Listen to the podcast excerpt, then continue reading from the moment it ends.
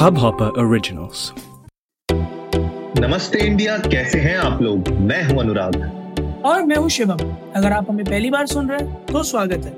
इस शो पर हम बात करते हैं हर उस खबर की जो इम्पैक्ट करती है आपकी और हमारी लाइफ तो सब्सक्राइब का बटन दबाना ना भूलें और जुड़े रहे हमारे साथ हर रात साढ़े दस बजे। नमस्ते इंडिया में। एक फन फैक्ट है शिवम। हाँ बताइए ना। ये कहा जाता है कि हमारे देश में जी। कितने होगी? सवा सौ करोड़ की जनता होगी। हाँ एक सौ तीस करोड़ के आसपास हो गई है भैया। तो ये कहा जाता है कि आउट ऑफ़ दोज 130 करोड़ की जनता सिर्फ़ 1.5 करोड़ ऐसे लोग हैं जो एक्चुअली में इनकम टैक्स पे करते हैं। बस। बस। आप ये कह रहे हो लिटरली वन परसेंट हाँ।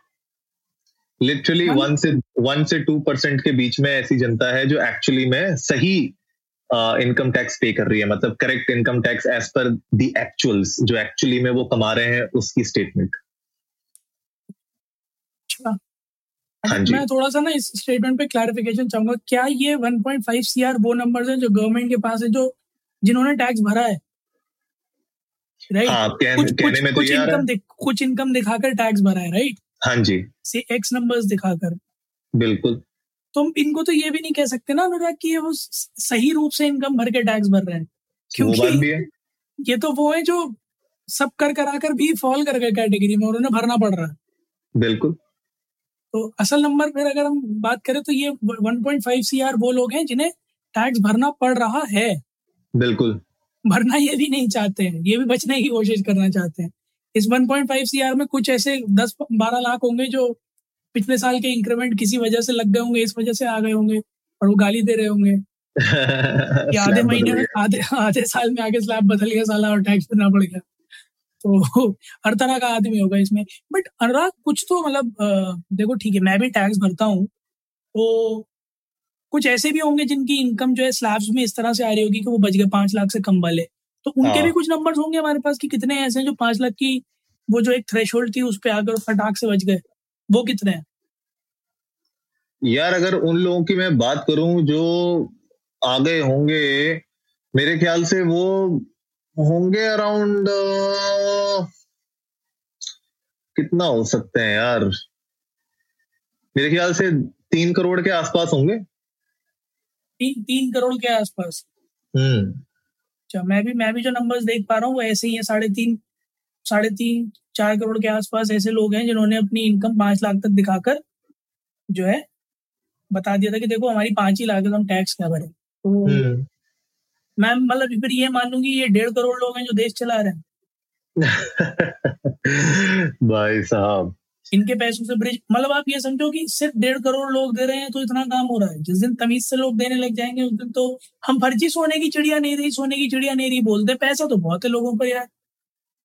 यार पैसा बतेरा है लोगों पे यहाँ पे जो है आप विश्वास नहीं करोगे पिछले एक साल से हम लोग यहाँ पे प्लॉट ढूँढने की कोशिश कर रहे हैं रियल एस्टेट में आ, हम लोग सोच रहे हैं कि यहाँ पे प्लॉट लेके घर बनाएँगे और आप विश्वास नहीं करोगे इतने रेट हाई हो रखे हैं और हम जिस भी प्रॉपर्टी को देखने जाते हैं, जहाँ पे भी हम सोचते हैं कि इस प्रॉपर्टी को लेंगे, अगर उसमें हम लोग डिसीज़न मेकिंग में एक, डेढ़ हफ़्ता, दो हफ़्ता लगा लेते हैं तब तक ब्रोकर का फ़ोन आता है कि, सर, वो तो बिक गई।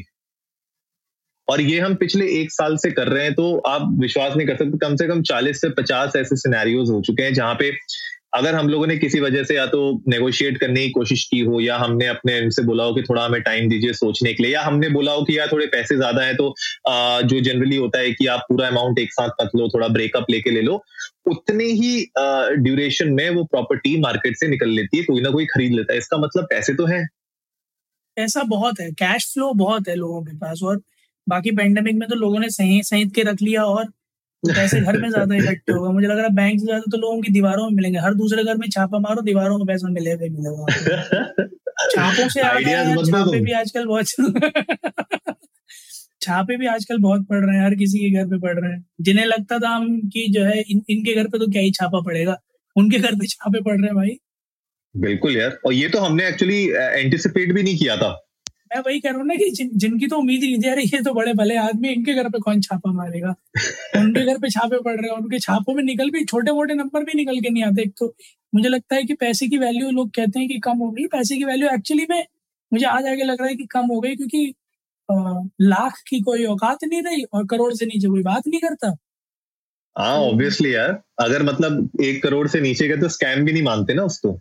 उसको उसको खाली छोटा सा वो स्कैम होता है भाई? एक हज़ार करोड़ से नीचे का कोई स्कैम नहीं होता। आप गलत नंबर देख रहे हो। मुझे लग रहा है छोटे मोटे शहरों के देशों के नंबर देख रहे हो। हिंदुस्तान में स्कैम स्कैम तब है जब वो हज़ार करोड़ पार करता है। मुझे लगता है कुछ होड़ चलती होगी कि तूने कितने का करा और मैंने तो इतने का करा। जेल में बैठ के पता चला जो है सुट्टे मारते हुए यही डिस्कस कर रहे हैं। तो तेरे तूने अपने जीवन काल में किया ही क्या है? मेरे जैसा कुछ करके दिखा। सही बात है। मतलब that's a very valid point खैर आज के बारे में अगर बात करें अनुराग तो मोदी जी ने भी यही कहा कि भैया, डेढ़ करोड़ के आसपास ही हैं जो लोग टैक्स दे रहे हैं। बाकी सारे तो चुपके से निकल लेते हैं।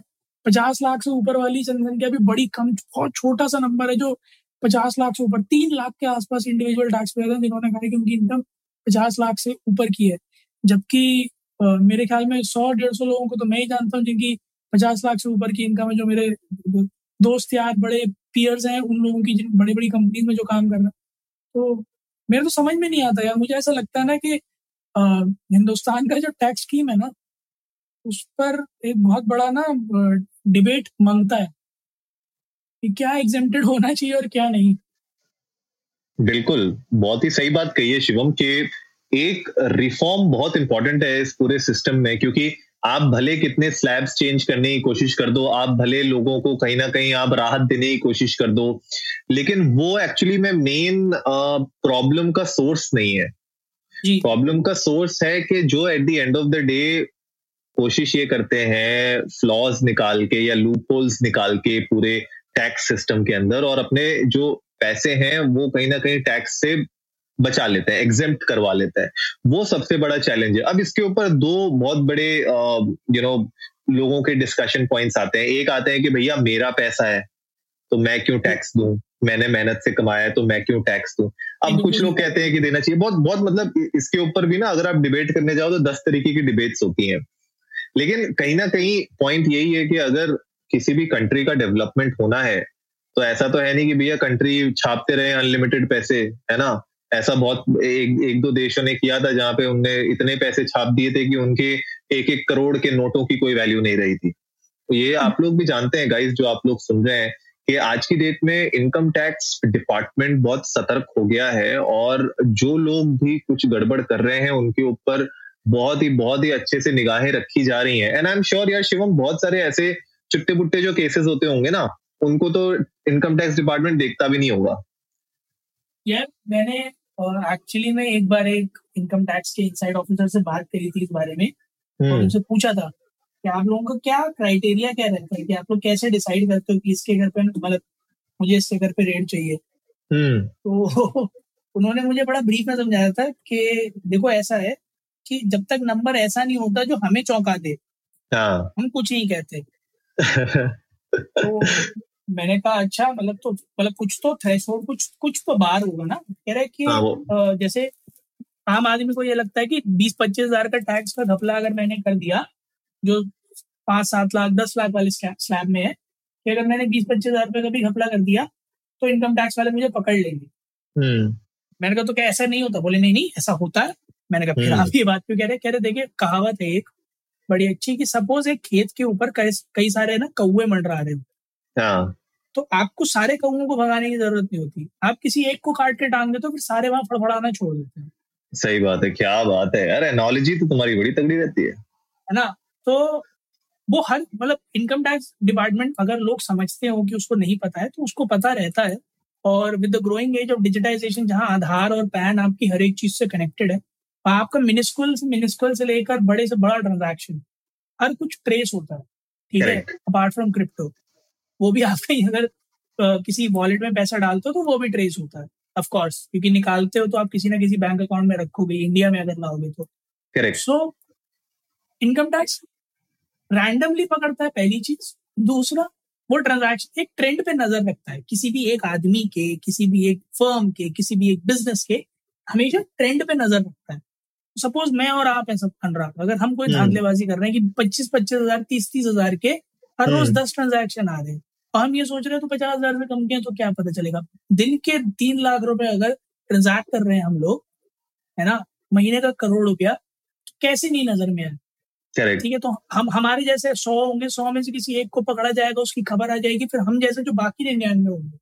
वो ये बात समझ जाएँगे कि अब ये वाला तो काम नहीं करेगा। कुछ और निकालना पड़ेगा या फिर बच के निकलना पड़ेगा या फिर तमीज से भरना पड़ेगा। सो इनकम टैक्स उन्होंने यही बताया कि बिल्कुल इसी तरह से फ़ंक्शन करता है। पहली चीज़ तो छोटे मोटे जो लगता है कि अगर इसका डिस्क्रिपेंसी है तो वैसे भी उतना टाइम नहीं होता कि एक एक को एंटरटेन कर पाए तो वो इग्नोर कर दिए जाते हैं। बट कुछ बड़े ट्रांजेक्शन होते हैं उनको डेफिनेटली ट्रेस डाउन किया जाता है। अपार्ट फ्रॉम दैट अब जो सिस्टम आया है बाखुदा ऊपर वाले की कृपा से थोड़ा बेटर हो गया है वरना तो निर्मला ताई बहुत गुस्सा थी इन्फोसिस वालों पर।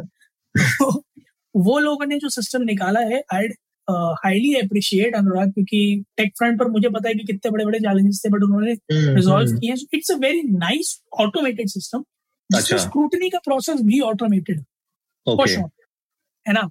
तो आपकी कुछ डिटेल्स होते हैं जो खास करके सैलरी लोगों के लिए कि आपके एम्प्लॉयर्स आपकी डिटेल्स प्रोवाइड करते हैं। आप अपने एम्प्लॉयर को ऑफकोर्स बताते हो भाई मैं यहाँ रहता हूँ इतना रेंट देता हूँ उसका पैन नंबर ये रहा ये है वो है मेरे इतने इन्वेस्टमेंट्स हैं फलाना ढिमकाना हम्म, तो अगर आपके जो डिक्लेरेशन आपने कंपनी को दिए हैं जो आप यहाँ अगर रोन में डिस्क्रिपेंसी होती है तो ऑफकोर्स मान के चलो आप स्क्रूटनी के तहत आ सकते हो पहला हम्म। दूसरा नंबर्स प्री फिल्ड इतने होते हैं कि मुझे नहीं लगता किसी को नीड पड़ती होगी उन्हें ऑल्टर करने की अनटिल एंड अनलेस उसने ढंग से अपने एम्प्लॉयर को स्पेसिफाई ना किया हो थर्डली जितने भी बिजनेसेस हैं उनके जो सी हैं उनकी भी हवा खराब होती है आज की डेट क्योंकि बात है। आ, कोई भी बिज़नेस फर्म का ओनर खुद से नहीं भर रहा है बिल्कुल। है ना? किसी ना किसी सीए के थ्रू भर रहा है। और स्क्रूटनी के अंदर अगर बिज़नेस ओनर पकड़ में आता है तो हमेशा सीए भी पकड़ में आता है। मैंने ये देखा है। हम्म, तो सीए खुद से ही मैंने मेरे सामने मैंने कई सीए को देखा है डिनाई करते हुए कि सर ये वाला तो पक्का बिल लेके आइए क्योंकि ऐसे तो नहीं चलेगा। पागल है खुद भी अंदर जाएँगे मुझे भी अंदर करवाएँगे। हम्म, तो सही बात। मेरे ख्याल में वो खौफ जो है ना एक इनकम टैक्स का वो आ, काफ़ी हेल्पफुल है पहली चीज़। दूसरा हम्म। अनुराग आई फील कि जो अभी मैंने थोड़ी देर पहले भी कहा कि जो स्लैब्स हैं या जो रिडेम्पशन हैं एग्जेम्पन हैं इनमें मेरे ख्याल में दोबारा देखने की बहुत ज़्यादा ज़रूरत है क्योंकि people find bundled of loopholes मैंने इनफैक्ट यूट्यूब पे लोगों को कैसे पंद्रह लाख की सैलरी में अपना टैक्स ज़ीरो करवाएँ कि वीडियो अच्छा। बना बना के रिलीज़ करते देखा भाई। Actually people do it that way कि आप इतना इसमें कर दो इतना इसमें कर दो न्यू टैप न्यू स्लैब में ऐसे अगर है तो ऐसे कर लो ओल्ड स्लैब में है तो ऐसे कर लो। दोनों में डिफरेंस निकाल के पकड़ा देते हैं यार। कि अगर अच्छा आप ओल्ड स्लैब में भरने जा रहे थे तो न्यू में जाने से आपको ये मिल जाएगा वो हो जाएगा ये हो जाएगा। बिना इन्वेस्टमेंट के इतना बच जाएगा और इन्वेस्ट करके इतना बच जाएगा। So people have found no holes people are exploiting it मेरे ख्याल में थोड़ा सा जो है ना इस पे गहन चिंतन करने की आवश्यकता है। नहीं, बहुत बहुत ज़्यादा ज़रूरी है। और गाइज़ आज का एपिसोड हम एक्चुअली में इस डिस्कशन पे इसलिए आए हैं क्योंकि हम लोगों ने नहीं सोचा था। इनफैक्ट आप लोगों ने भी, बहुत सारे लोगों ने कभी नहीं सोचा होगा। ऐसा कि सोनू सूद जैसे एक्टर और ह्यूमैनिटेरियन का जो उनको टैग मिला हुआ है पिछले एक डेढ़ साल से, उनके ऊपर भी इस तरीके का इनकम टैक्स की रेट पड़ सकती है। और इनफैक्ट उनकी जो चैरिटी जो उनकी फाउंडेशन है, उसके ऊपर ये रेड पड़ी है।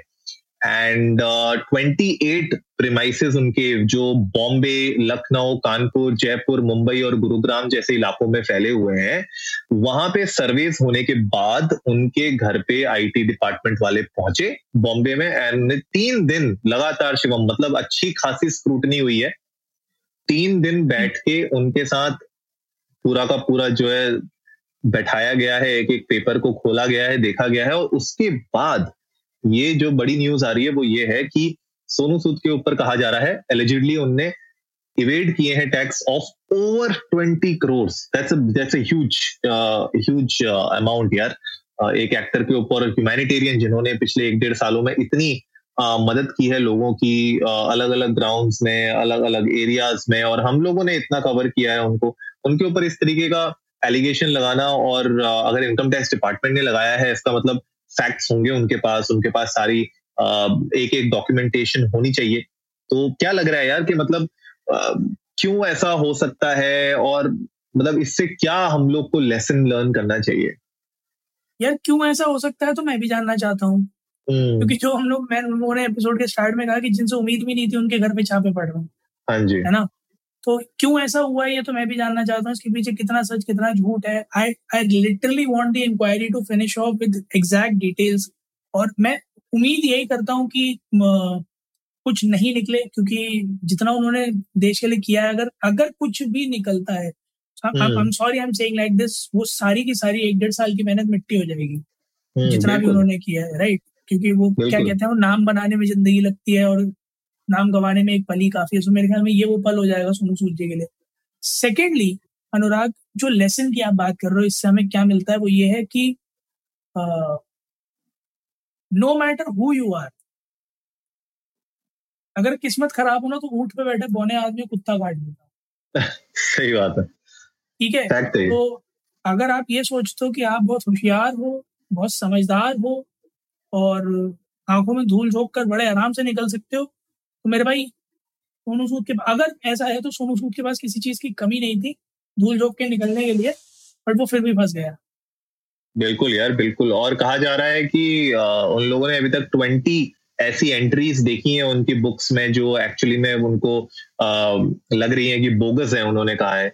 और जानबूझ के उन एंट्रीज को डाला गया है वहाँ पे ताकि जो टैक्स हो वो इवेड हो सके which is really really disturbing and interesting also क्योंकि देखना बहुत ज़रूरी है कि एक्चुअली में ये आगे जो एलिगेशन और ये प्रूफ्स जो आ रहे हैं, इसके ऊपर सोनू सूद का क्या रिएक्शन होगा? उनकी टीम उनके जो सीए हैं और उनकी जो फाइनेंशियल आई एम श्योर उनके पास खुद की एक फाइनेंशियल एडवाइजरी टीम होगी। वो लोग इसको किस तरीके से हैंडल कर रहे हैं, वो बहुत इंटरेस्टिंग होगा देखने वाला। क्योंकि अनअकाउंटेड इनकम का यार इस तरीके से अगर आप अनसिक्योर्ड लोन्स के थ्रू या बोगस एंट्रीज के थ्रू जैसे इनकम टैक्स डिपार्टमेंट कह रहा है अगर आप उस तरीके से बचने की कोशिश करते हैं that's actually a crime and you know उसके लिए सजा भी हो सकती है उनको और फाइन्स मतलब जितने उनको एक्चुअली पे करना है उसका बहुत सारा एक्स अमाउंट ऑफ़ टाइम्स और उनको uh, उसका फाइन पे करना पड़ सकता है। पर गाइज़ मतलब ये अभी तक uh, सिर्फ़ यू नो इनिशियल जो हमें न्यूज़ मिल रही है इंटरनेट से, हम वो आप लोगों के साथ शेयर कर पा रहे हैं क्योंकि ये भी बिल्कुल फ्रेश न्यूज़ आई है आज की।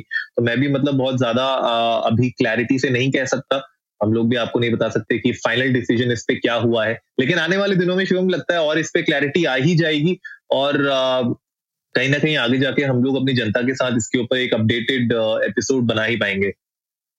बिल्कुल गाइस जैसे भी हमें इसके बारे में कुछ भी पता चलता है, हम आपके साथ शेयर करेंगे। आप लोग भी जाएँ ट्विटर और इंस्टाग्राम पर और हमें बताएँ आप लोगों को क्या लगता है कि इस पूरे मामले में आप आप लोगों का दिल क्या कहता है कि क्या सोनू सूद ने ऐसा किया होगा या फिर वो फॉल्ट पर है या फिर शायद कंपनी के अंदर कुछ लोग होंगे वो फॉल्ट पर है? या फिर आप अगर कोई ऐसा इंसिडेंट कभी विटनेस किया हो जहाँ पर किसी आदमी को टैक्स की वजह से फंसना पड़ा हो, उसे यू नो पनिशमेंट मिला हो, चाहे सजा हुई हो, चाहे फाइन भरना पड़ा हो, और उससे कुछ आप अगर शेयर करना चाहे हम लोगों के लिए, सीखने के लिए हो प्लीज़ हम ऐसा शेयर कीजिए we love to hear that उम्मीद है आप लोगों को आज का एपिसोड पसंद आया होगा। तो जल्दी से सब्सक्राइब का बटन दबाइए और जुड़िए हमारे साथ हर रात साढ़े दस बजे सुनने के लिए ऐसी कुछ इन्फॉर्मेटिव खबर। तब तक के लिए टैक्स भरते रहिए और नमस्ते इंडिया।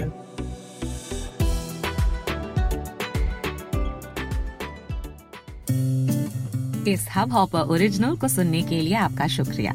अगर आप भी अपना पॉडकास्ट लॉन्च करना चाहते हैं, तो हब हॉपर स्टूडियो वेबसाइट पे रजिस्टर करें और एक मिनट के अंदर अंदर अपना खुद का पॉडकास्ट लॉन्च करें। यही नहीं स्टूडियो देता है आपको पूरी आज़ादी कहीं भी कभी भी अपना पॉडकास्ट लॉन्च करने की सिर्फ़ तीन आसान स्टेप्स में। तो साथ में अपना पॉडकास्ट शुरू करने के लिए तैयार। Just hop on Hubhopper simply content